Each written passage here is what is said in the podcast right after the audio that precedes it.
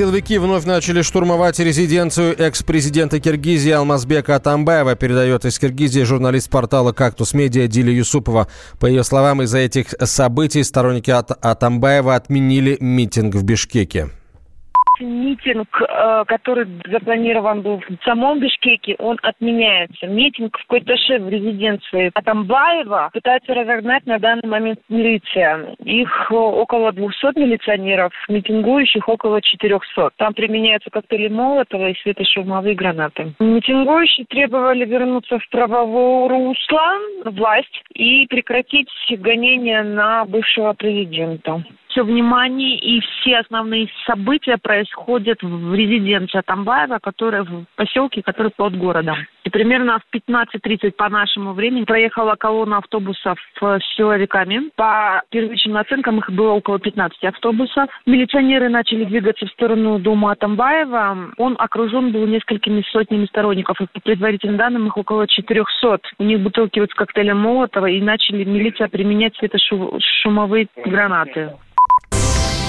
Два человека погибли при взрыве на военном полигоне под Архангельском. Шестеро военных и представители предприятия-разработчика получили травмы. Пострадавшие отправлены в больницы. С подробностями корреспондент «Комсомольской правды» Роман Лялин неофициально подтверждают. По характеру травм произошел взрыв. Предварительно погибли два человека, пострадали шесть. Минобороны сообщают о том, что никаких выбросов радиации не было. Сейчас на, на месте работают сотру- военные сотрудники, выясняют причины ЧП. Губернатор Архангельской области также объяснил, что никаких проблем с радиационным фоном в Северодвинске нет, несмотря на сообщения ранее. Минобороны сообщает о том, что взрыв произошел при испытании жидкостной реактивной двигательной установки. Роман Лялин, Комсомольская правда. Россияне смогут оплачивать услуги ЖКХ на кассах магазинов. С такой инициативой выступил Сбербанк. Сообщается, что жители удаленных и малонаселенных пунктов страны начнут пользоваться сервисом уже в этом году. В Ассоциации российских банков предложение поддержали. Как рассказал президент организации Игорь Гентасунян, крупные кредитные организации внесут оплату ЖКХ на кассах в перечень своих услуг.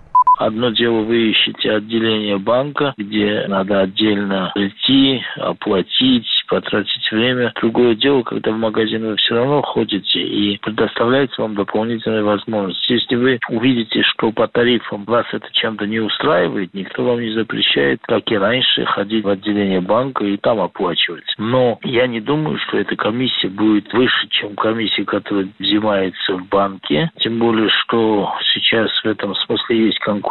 Ряд банков предлагают без комиссии или более низкой комиссии, поэтому Сбербанк не может пытаться повысить чрезмерно свою комиссию. Так что это дополнительная услуга, которую он предоставляет гражданам, действительно, чтобы клиентам было бы удобнее. И в этом смысле очевидные преимущества. А уже когда это войдет в обиход, и это же не один банк, это и другие банки будут предоставлять такую возможность. Главное здесь принципиальное разрешение, чтобы через торговые сети можно было бы осуществлять другие платежи тоже. Поэтому, если будет такая возможность предоставлена людям и будет нормальная конкурентная среда, то, конечно, будет иметь массу преимуществ.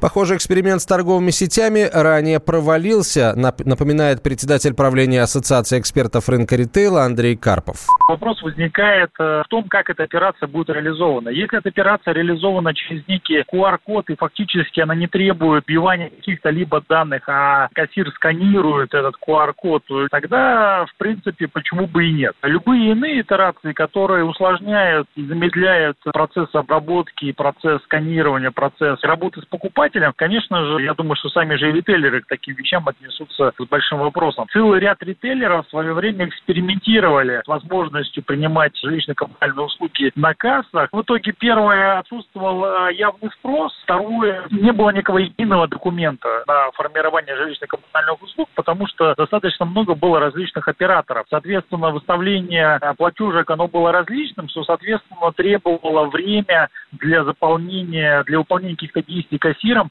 непосредственно на кассе. И, соответственно, да, это больше создавало проблем для магазинов, для ритейлеров, нежели чем они получали от этого какие-то плюсы. Если нынешнее предложение, оно упростит и будут в платежную квитанцию внедрены какие-то иные знаки, которые будут значительно упрощать оплату, то, в принципе, никаких проблем на кассе не будет.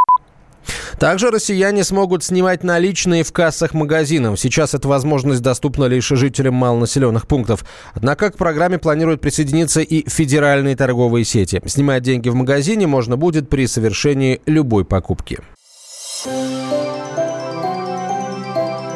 Комсомольская правда представляет. Как тебя зовут? Давид Шнейдров Давид. Почему тебя назвали Давидом? Мама говорила, что звезда родилась. Давид, мы делаем тебе предложение, от которого невозможно отказаться. Синяя или красная таблетка? Я возьму большой куш. Окей, тогда ты пустишься во все тяжкие. Мы всегда платим долги. Самые лучшие фильмы и сериалы по субботам в 9.00 с Давидом Шнейдеровым. Целых два часа смотрим кино по радио.